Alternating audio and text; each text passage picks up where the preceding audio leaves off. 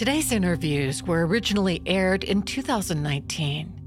In 1979, in Greensboro, North Carolina, members of the KKK and the American Nazi Party shot and killed five labor and civil rights activists who were marching in an anti Klan demonstration. Reverend Nelson Johnson was one of the people injured in what became known as the Greensboro Massacre. The Klan caravan, a line of cars came down and turned in this direction. When the eighth car in a nine car caravan stopped and the back of the trunk came up, and people got out of the ninth car, retrieved long weapons, uh, looked like shotguns, and started to fire in the direction of the crowd.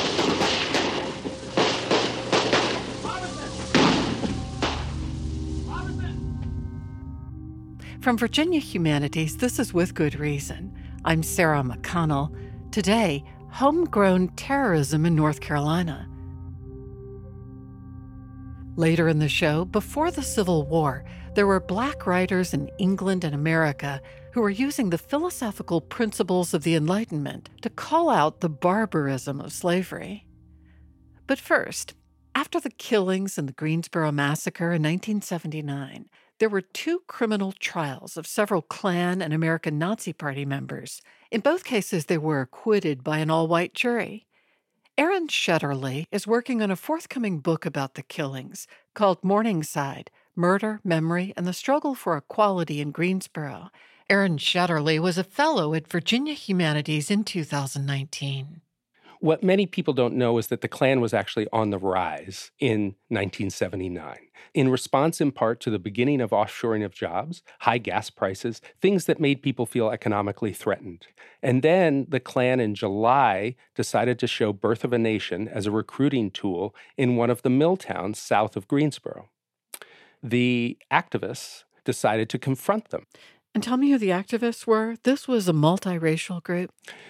So the black and white and actually Latino also marchers were trying to organize people in the local textile mills to form a union and to advocate for better health care, higher wages. And they were experiencing difficulty because both the management in those textile mills and white people who did not want to see black and white people working together in those mills and feared black people taking white jobs pushed back and scared people from joining the union. Right. So there was this march they organized in Greensboro to push back against the Klan. And there was this face off where armed Klansmen faced off against these activists and they yelled at each other, but there were two policemen there. And the policemen convinced the Klansmen to go back inside and nothing violent happened except a shouting match. So that was July before the November massacre. Exactly. Anything in between? In between, the Communist Workers' Party activists, the labor organizers, thought that they would build on this by holding a march to try to demystify the Klan, that they would talk to people about whose interests the Klan were actually serving, to say, don't be so scared of the Klan. They're actually, they're cowards. I mean, they wanted to put on a show for the people of Greensboro and dramatize this. And they miscalculated. They did not think that the Klan, in the middle of the day, would come into a black neighborhood in a city, most of these Klansmen were rural people, and cause any trouble. So, was it especially threatening to the Klan that this protest group was a multiracial group? Yes, this was a potentially powerful coalition if they could make people come together across that line, which the legacy of both anti unionism and racism in North Carolina is deep. I understand the marchers themselves had a couple of weapons, a couple handguns. They did. The night before the march, there was a big discussion about whether to bring arms or not. Nelson Johnson, who organized the march and still is an activist in Greensboro today, said, We should not bring arms. The police are going to be looking for us to be carrying arms and they're going to arrest us. Other people said, I think we need to be armed. We're scared. So they compromised. They allowed three people, I think, to carry guns at the march. At about 10:30 in the morning, the marchers were setting up sound equipment on a flatbed truck. They were singing folk songs and chanting death to the Klan and holding up a Klan effigy and getting ready to march. The march was scheduled to start at about noon and about 11:20 all of a sudden a caravan of men started driving toward them. And people realized what was happening slowly. Um, a, a, little boy yelled, Here comes the Klan. Uh, one of the cameramen, because there were four news crews there filming this, was an African American man, former Air Force. And he was the first, not surprisingly, to notice a Confederate flag license plate on one of the cars and zoomed in on it. As the cars drove by, people started to yell at them. A couple people kicked the cars. And then the front car stopped. A young man in the passenger seat stands up out of side the window of the car and shoots two shots into the air. Well, this causes panic, and they start running away from that shot toward what ends up being the back of the caravan. Now, at the back of the caravan, a number of these men get out of their car, open a trunk to a car, and pass out guns and start shooting. They end up killing five of the leaders of this group, injuring another 10, including one of their own in friendly fire. And the security guards desperately try to shoot back, but miss everything. Now, going back to that cameraman, the African American man who zoomed in, he said something very interesting when I talked to him. He said, What I thought I saw was a precise military operation. The shooters picked out the targets they wanted to shoot and they shot them. Was there much argument later over whether the Klan came ready to shoot these people or whether they just simply reacted with rage when their cars got kicked? That was the basis. So there were multiple trials after this. The first trial was a state murder trial brought against five or six of these Klansmen. They had an all white jury and they ended up being acquitted on self defense. Um, what's interesting about that, you know, you might say, well, did the fact that the communists had guns matter in the self defense charge. Yes, it mattered. It mattered to a jury that was afraid of communists and black people. If you actually think about it, the marchers had a parade permit, the Klansmen didn't. The Klansmen drove into them and threatened them. They responded. So who's really acting in self defense? There was a second trial, and they were also acquitted by an all white jury. Yeah, the second trial was a federal criminal civil rights trial brought by the Department of Justice. And once again, the people, you know, the defendants were Klans and Nazi, and they were again acquitted by an all white jury. There was a third trial. Were they acquitted in that one? So the third trial, no. Actually, it was a landmark decision in which, for the very first time in American history, police, Klansmen, and Nazis were held jointly liable for wrongful death of one of the five people killed in Greensboro. And what the lawyers, though, were able to do was to make a very strong case that the police knew enough to stop this caravan at the very least. And when they knew that this caravan was coming and had had time to get there. Is the implication that the police were afraid because there was going to be a shootout and they didn't want to be inadvertently shot? Or is the implication that police were on the side of the Klansmen? I don't think the police were on the side of the Klansmen, but I don't think they were on the side of the uh, activists either. Perhaps they thought, well, we'll let these two groups we don't like fight a little bit, and then we'll swoop in and arrest them. Perhaps they overlooked the fact of how deadly it could be. As you've been writing a book, you've zeroed in on one man in particular, an African American minister named Nelson Johnson. What does he represent to you as he undergoes decades of involvement in the civil rights journey? Nelson Johnson represents over 50 years of work as an activist, as a civil rights leader in Greensboro, North Carolina. And this is really what drew me to the story, almost more than the mystery of the Greensboro massacre and what happened, but this long effort to bring equality and equity to poor people of all stripes, but particularly poor black people in Greensboro on his part. You know, he started out as a follower of Martin Luther King Jr. Then he got into black power and black nationalism. Then he became a communist. And then he became a Christian and decided that the language of radical Christianity, liberation theology essentially, was what was going to communicate more effectively um, ideas of fairness in American society. What is the language of radical Christianity? Is it love? It, it's love, and and this is one of the big transformations, right? If you're talking about communism, you're talking about a dictatorship of the proletariat and one group in power replacing another. In radical Christianity, you're talking about the possible transformation of every single person. And he believes in that now. What was his role in the massacre? He organized that march. He was the leader of it. In fact, he was stabbed but not killed. I met Nelson Johnson in 2015 in a cafe in Greensboro.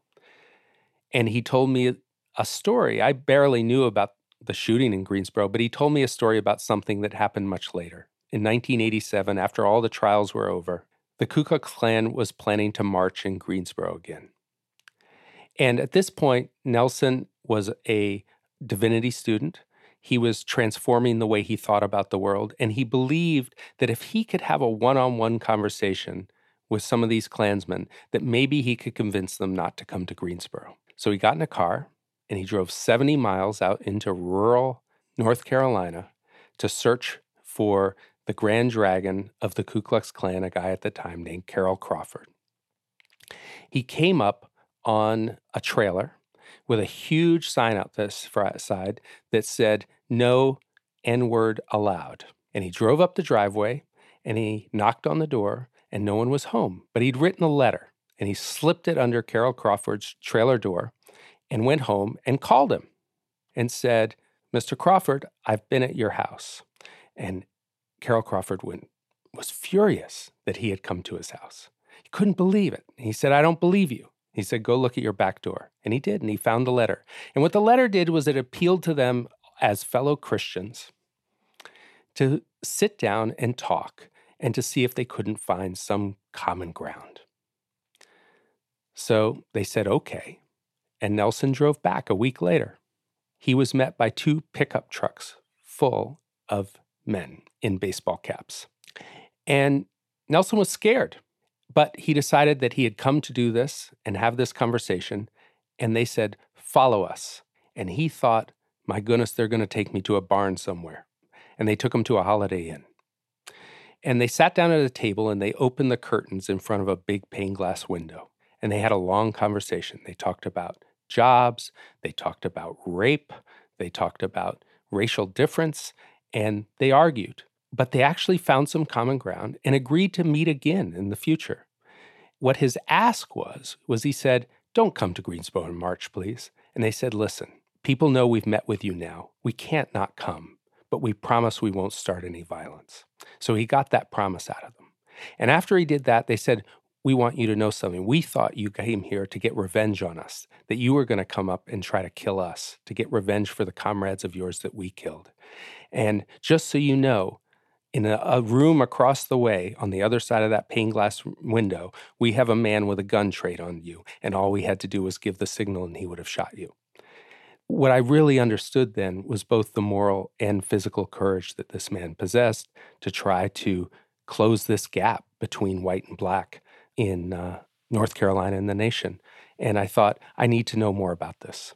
Many, many years later, in the early 2000s, Reverend Johnson sought to put together a racial reconciliation group in Greensboro. How did that work? At the 20th anniversary of the Greensboro shootings, or the Greensboro massacre as they called it, a large group gathered in Greensboro to talk about this. At that event in 1999, the idea of a truth and reconciliation process based on the South African model began to be discussed. It led to a formal Truth and Reconciliation process that ran in Greensboro from 2004 to 2006. It was the first formal Truth and Reconciliation process run on the South African model in the United States. Um, and they had a commission, they had a very formal process, and invited people from all sides of the issue to come and speak. And a final report of over 500 pages was produced to try to give some context to what had happened. Main conclusions was that the marchers, the protesters, the activists had acted a bit naively with their death to the Klan message. They had said hateful things that were bound to incite emotions and did. But they also had to acknowledge that those hateful emotions were also hateful and that the Klansmen and Nazis who came were, you know, white power, white supremacists who were intent on uh, killing black people and communists. And they said that the police had, at the very least, been complicit in these deaths. The Greensboro City Council took up the matter of whether or not to read it as elected re- representatives and respond to it or not.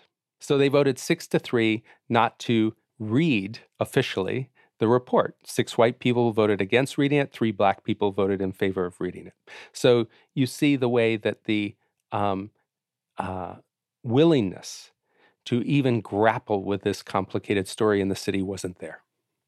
Are there parallels between what happened in Greensboro in 1979 when five people were slaughtered by the KKK to what happened in Charlottesville many years later, 2017, when the alt right came in heavily armed and appalled the nation with the tiki torches and hateful slogans? There are parallels, not just in the event itself, but also, I think, in the reaction to the event. So, for example, in Greensboro, right after that happened, a lot of people wanted to say, this was just outside agitators that came in. This has nothing to do with Greensboro. And a lot of people wanted to say that about Charlottesville too. But I feel in both cases, they happened in that place for a reason. And we have to grapple with that history and why, you know, those people came here or why those people went to Greensboro and why it happened there. Um, so I think that we can't let ourselves off the hook so easily as to say this just came from outside and and so we don't have to think about it that hard. It's difficult to change our history or to tell ourselves that we have privilege or that what that privilege means. And, you know, that things that we take for granted actually need to be questioned. I was just down in Greensboro last week where a new lawsuit has been filed against Greensboro Police Department that Reverend Johnson is behind.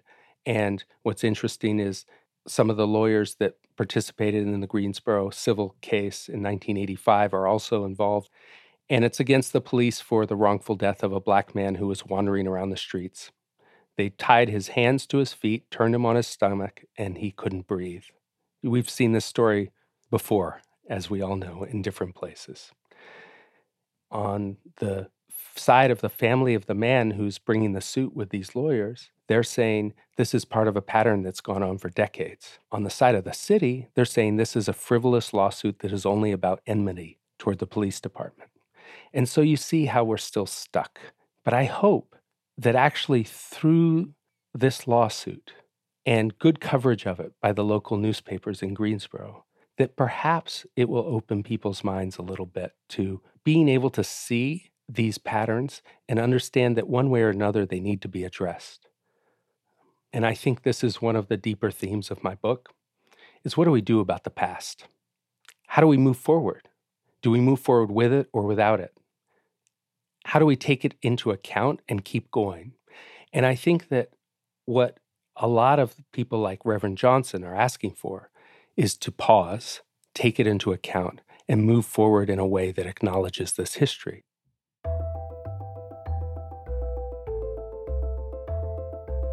Aran Shetterly is a former fellow at Virginia Humanities and the author of the forthcoming book, Morningside Murder, Memory, and the Struggle for Equality in Greensboro.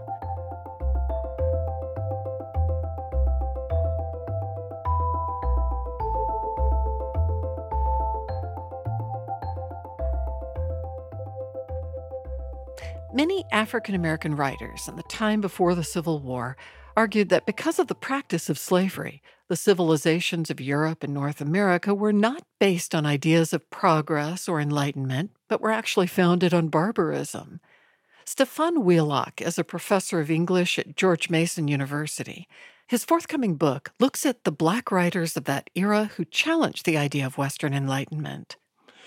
And one of the things that these writers really wanted us to think about was what slavery actually was doing to American and British civilization. You think about the writer Ottobah Cugoano, who was kidnapped as a slave from Africa, brought to England, and then becomes theologian of sorts and a political writer about Britain and its slaveholding excesses. And one of the things that he says is that British culture, and particularly British imperial culture, was becoming barbaric, that its ability to enslave people while talk about freedom and tout the superiority of English freedom, that was a contradiction. And that that contradiction was going to turn into eventually British savagery. He thought what slavery was essentially doing, that it would corrode these democratic and Christian values that they believed that they held. In fact, he is one of the first writers to call for the full scale emancipation of Africans in the New World.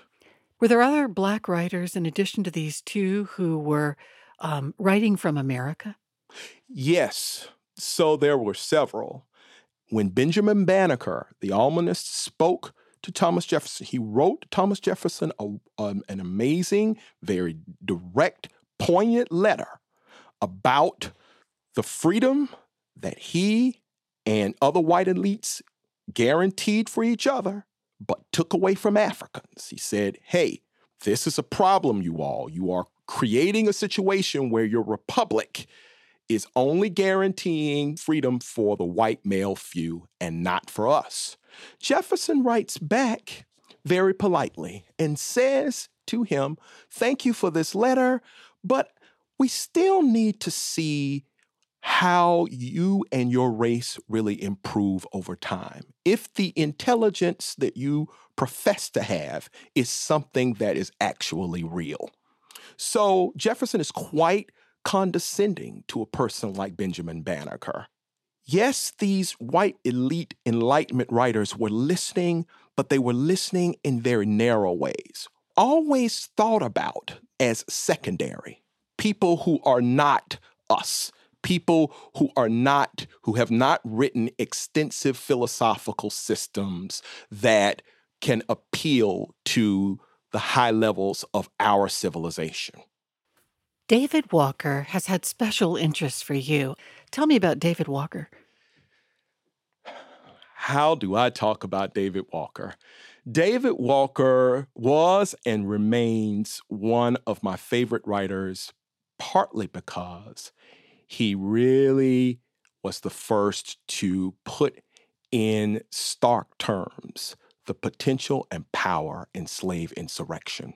He addresses Christian Americans directly that while they are touting their freedom and their liberty, saying that this is now the freest country in the world, they were enslaving millions of African peoples. He says that these Christian Americans have mistakenly come to believe that heaven has designated blacks as an inheritance to whites and their children forever.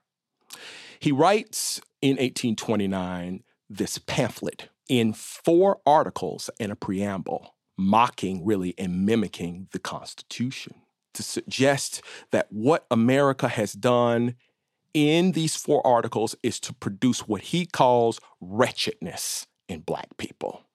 That if America produced constitutionally freedom, on the other hand, it produced wretchedness for these masses of black populations, and that if they pushed over the edge, eventually they were going to revolt. Was there a response on the part of the powers that be to his writings? Oh, absolutely. So he's working in a slop shop, which is really a kind of a consignment shop in Boston. He meets quite a few sailors there who take his work uh, he sews into their clothes his pamphlet, and they take it down south, and then they, some of them were definitely white sailors, would redistribute them to either literate or illiterate black communities during the period. And when states like Louisiana and South Carolina and North Carolina found this out, they began to tighten their laws against literacy because they were concerned about the fiery nature of the pamphlet itself. And what was he inciting people to do? He said controversial things like the Holy Spirit, the God of justice, is on the side of blacks, and that this God of justice may actually raise up an insurrectionary and insurgent force of black people against the United States if Christian Americans choose not to change their ways. slave insurrection was a very, very, very dangerous and very tormenting idea to whites during the period. They had just experienced globally the traumas and the horrors of the Haitian Revolution, which sent shockwaves across the Atlantic world. People like Thomas Jefferson were horrified at this prospect. And Walker argued essentially that America itself was primed for, the, for a possibility like that too. Was there any evidence that people took him up on his words and were inspired by them? Oh, yes. From 1800 up until 1830, there were at least four slave insurrections, at least, or conspiracies, right up through to Nat Turner's slave rebellion.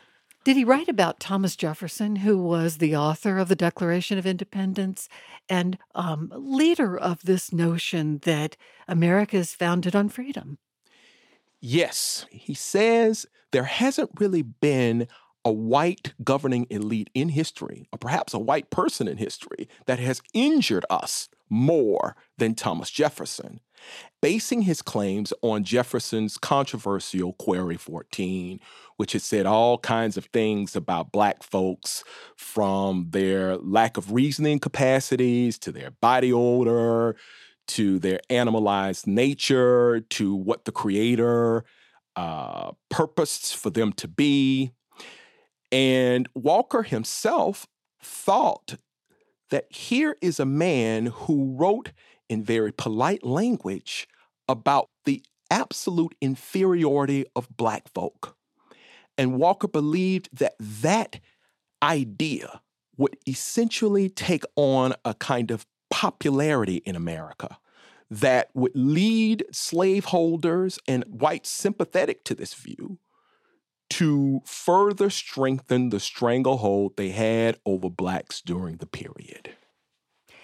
Have you thought about what relevance all this has for us now as we try as a nation to reckon with racial violence of the past through slavery? Oh, absolutely. What they were writing was prophetic that this republic and its hypocrisy, its touting of freedom, and its upholding of slavery was going to create a society that was going to essentially make room for both the freedom of some and for racial injustice.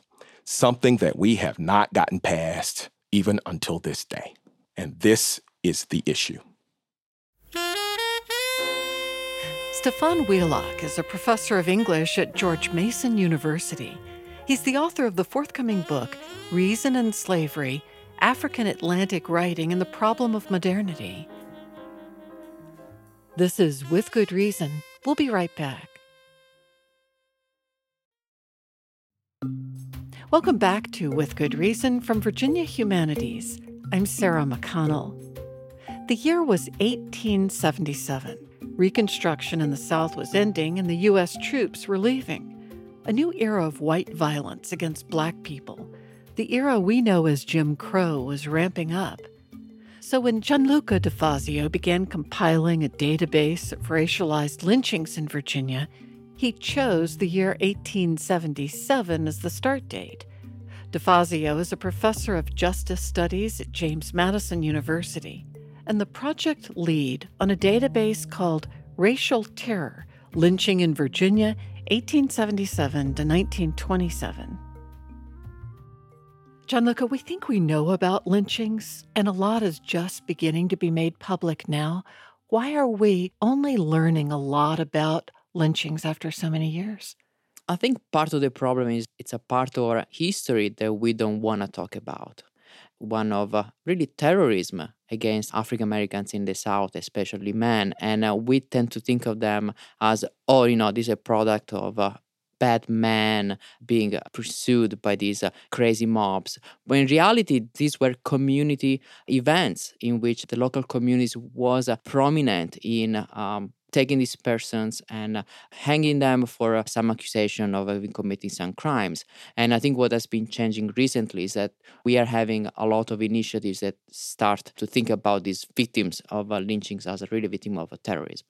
What were the years where lynchings were prominent and what had touched them off? Well, the usually the end of reconstruction that's where really we see uh, lynchings taking off. Uh, federal troops leave the south. African americans don't have any more protection but from a legal perspective all their rights tend to be stripped and also they don't have any physical protections. Again federal troops are gone so who's going to be protecting them? Uh, well nobody. And lynching becomes a mechanism to get rid of uh, people that are seen undesirable. So what years do we see? The first and the last towards the end of the 1870s and then uh, really 1930s 1940s that's when uh, lynchings tend to disappear which does not mean that racial violence disappears. It's just that now spectacle lynchings are not acceptable anymore. Late 1870s mm-hmm. to 1930s even 40s yes. 1946 we have one of the worst lynching in the united states it was in Monroe, Georgia. It was a quadruple lynching of uh, two couples, two African American couples. One of the women was also seven months pregnant.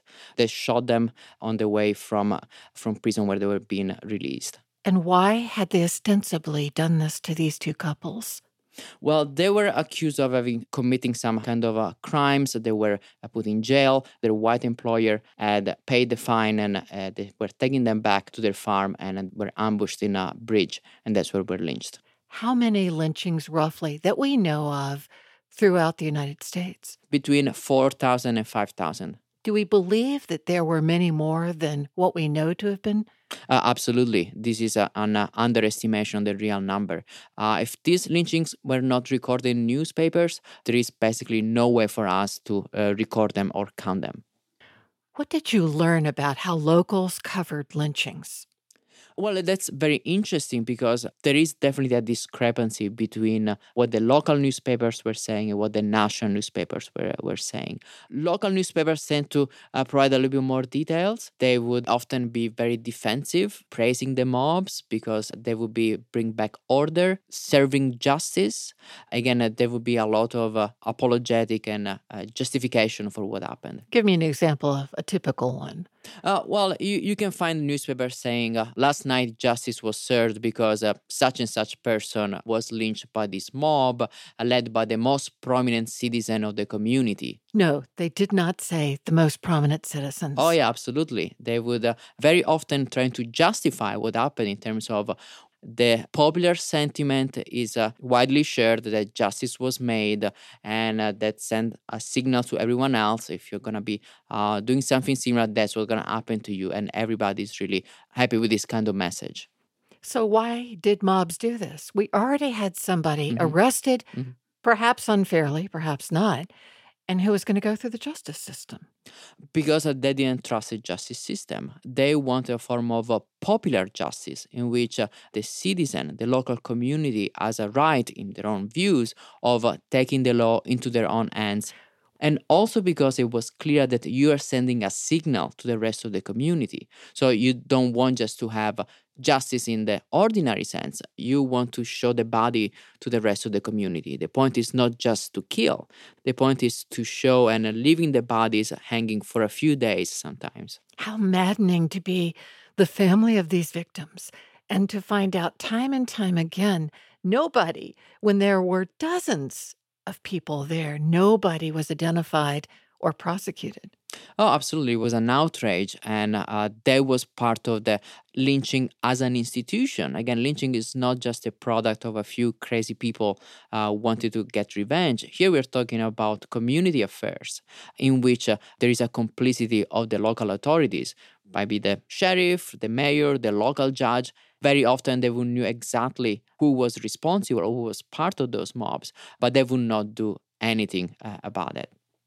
All of these stories are so tragic, but are there a couple in particular that you've come across in this database of Virginia lynchings that you could share with me the stories behind them? Yes. Uh, I think one of the cases is about the lynching of uh, Charlotte Harris in Harrisonburg in 1878.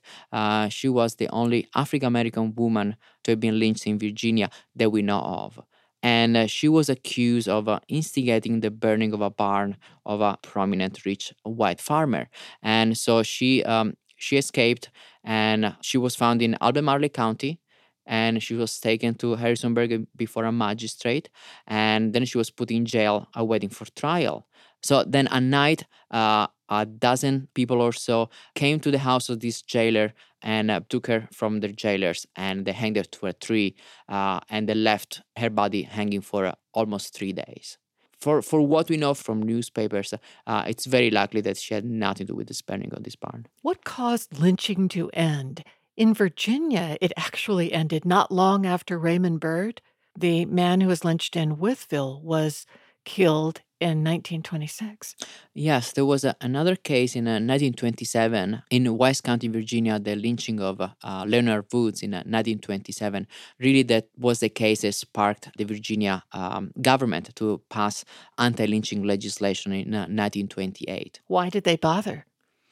There was a campaign for years by especially newspapers uh, uh, to try to pass some form of legislation uh, against lynching. The Virginia governors they were always been very reluctant uh, to pass this form of uh, uh, legislation, but in the end they were convinced um, not so much from trying to protect African American victims, but really as a way of showing that Virginia was becoming part of the new South in terms of being willing to attract business and capital.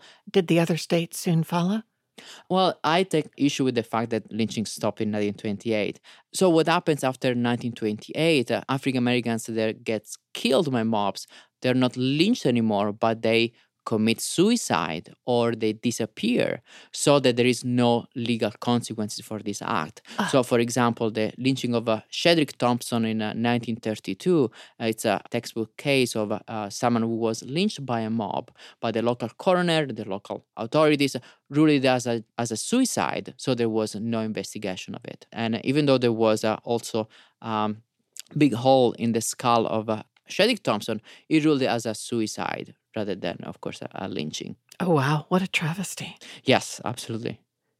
What advice do you have for communities and citizens who'd like to shed more light on this in their own communities across the country? What sorts of things can they do that would really memorialize these victims? Uh, one of them is uh, through uh, historical markers. You know, the one that we see throughout uh, United States that commemorate some kind of like you know civil wars and kind of heroes. Uh, you can have uh, those kind of historical markers being erected. another way is working with the Equal Justice Initiative, in which in their museum in Montgomery, Alabama, they have these steel markers with the name of all the victims of lynching for each county. So each county can actually ask to bring back these particular steel markers and put them in some kind of symbolic place in uh, their county. There is also the soil uh, remembrance program, in which uh, soil is collected from uh, the places where lynching have happened and uh, they put in a jar and sent to this museum as a way of commemorating the places where this lynching have taken place.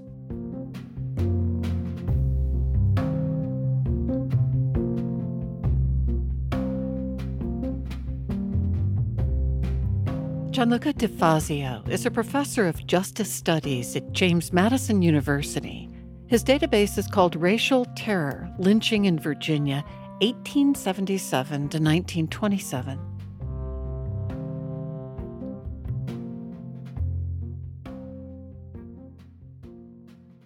In 1962, at the centennial of the Civil War, a man named Ralph Ginzburg published a book called 100 Years of Lynchings.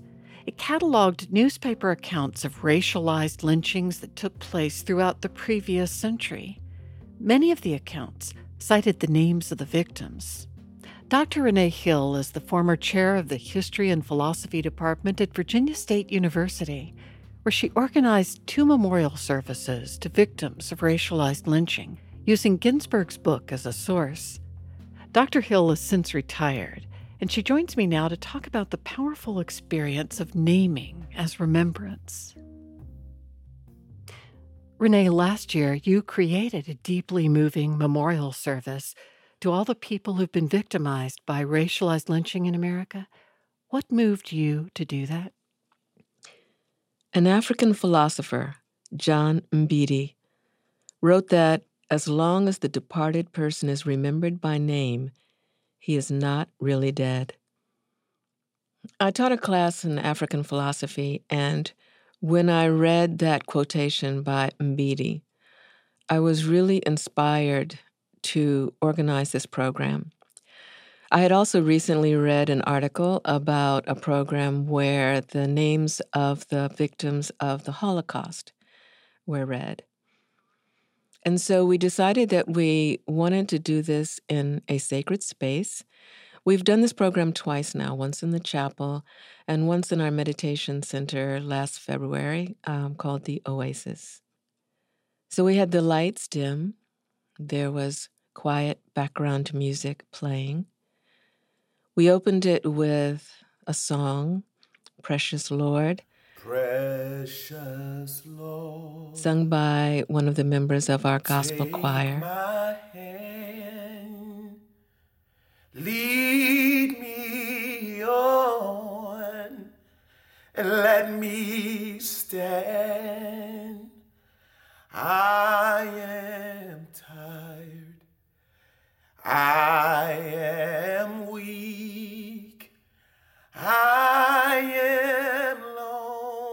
And then a prayer by our campus minister. And then the president of the university, Dr. Abdullah, read the first set of names. So there is a book that has compiled as many names as they have been able to gather of the victims of racially motivated lynching. And as um, you probably know, there have been almost 3,500 victims of racially motivated lynching here in the U.S. between 1882 and 1968. And they're organized in this book by state. So it'll be Alabama, and then you have the the names of the victims of lynching as well as the date and where the lynching took place. And you you sit there in the semi-dark and you listen to name after name after name, sometimes whole families. And it is like a, a weight is pressing on you harder and harder and harder as you sit there and listen. And what is most poignant for me is that at the end of each state, they have a list where they don't even know the name of the victim. And so it'll say unknown Negro and some the name of some town and then the date. And I can only assume that either the body was so disfigured that they couldn't even recognize who it was. Um, I the, first time the first time we did this, I just I just wept at that part because it'll go on and on. Unknown Negro, unknown Negro. But I just have to assume that even though we don't know their name, the fact that we know the date and the location, that somehow they are triangulated by the universe and they know somewhere that we're still remembering them, we're still commemorating them, we're still reaching across to hold their hand. You have done this twice, as you said, and fairly recently. Why now? Because in some ways it's still going on.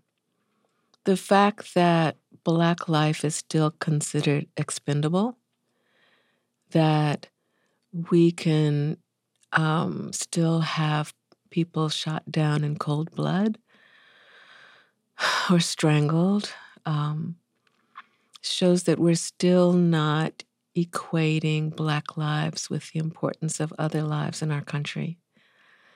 And so it's not only honoring, commemorating the people who died, you know, after the Civil War at the turn of the 20th century, but it's also thinking about and making us aware of the importance of Black lives right now.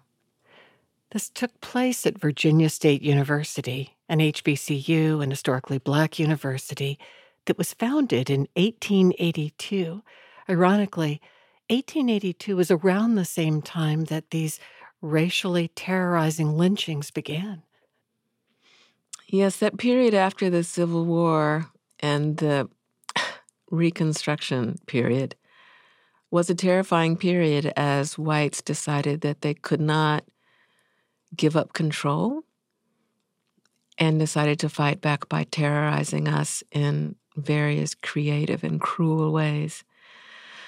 So, yes, even at the same time that there were positive things, universities being started to help those formerly enslaved to start new lives, at the same time, there were all kinds of brutalities and cruelties going on. What sort of responses did you hear from people who attended afterward? Most people felt that it was deeply moving, although it sometimes takes a while to recover. I know it does for me. Um, that there's just this deep sadness that overtakes you when you hear name after name after name of men and women and children over and over who died so brutally um, and sometimes so disrespectfully when people were um, watching it as a spectacle, you know? And so it takes a while to to come back to center when you're dealing with such cruelty. Really? Children were lynched? Mm-hmm. There were entire families. How could such a thing happen, right? Yes, well, Human beings are capable of great kindness and great cruelty. What else did you choose for the service? What concluding music? We concluded with spoken word, which is original poetry that was composed and performed by one of my students um, who worked in the Oasis, our meditation center. And then the hymn Swing Low, Sweet Chariot, which was sung by a member of the gospel choir because it talks about coming to take me home. And I would like to share with you the poem by our student, Nursa Backstrom, who composed it and performed it for the first time there at our at our performance at our program. Blood on the leaves, blood at the roots, black bodies swinging in the southern breeze, strange fruit hanging from the poplar trees, from the poplar trees. Can you see my ancestors? Can you hear their children's cry? The fruit of their labor forced to watch as they rot. America has always thrived on black trauma. They forced us to watch as our families were beaten, raped, and killed. The blood on the leaves is the same blood in the streets. They roped up our ancestors and gunned down our brothers, yet they still say we are the violent ones. They shoot us for having toy guns, yet white males are shooting up churches and being provided a meal. They shoot us for wearing a hoodie. They shoot us in front of our children. They shoot us while our hands are up. They wrap their arms around us so tight and don't even let go, even when we tell them we can't breathe. Have you ever seen a black body turn blue? Have you ever seen people that once looked like you, looking like strange fruit? The blood on the leaves is the same as the blood in the streets. They've been lynching us for hundreds of years. Their weapons of destruction have just taken a different form. But the victims still look the same, and the pain still feels the same. But one thing that must remain we must keep saying their names. No matter the magnitude of pain, no matter how many are slain, we must keep saying their names. We must keep saying their names blood on the leaves, blood at the roots, black bodies swinging in the southern breeze, strange fruit hanging from the poplar trees, from the poplar trees. Swing low, sweet chariot, coming for to carry me home.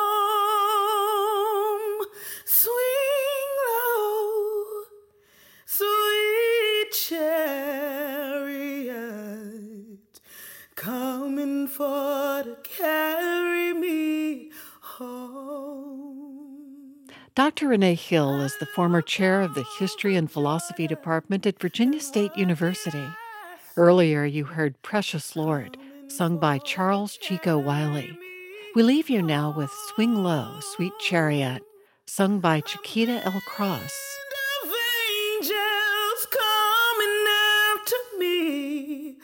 coming for to carry me home. Swing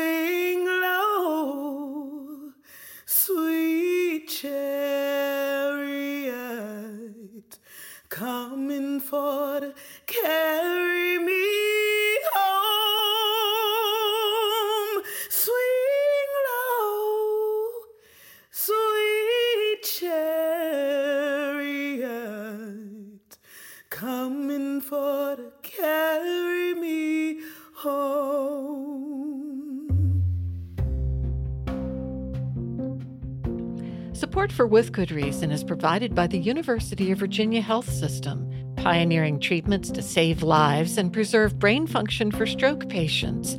UVAHealth.com. With Good Reason is produced by Virginia Humanities, which acknowledges the Monacan Nation, the original people of the land and waters of our home in Charlottesville, Virginia.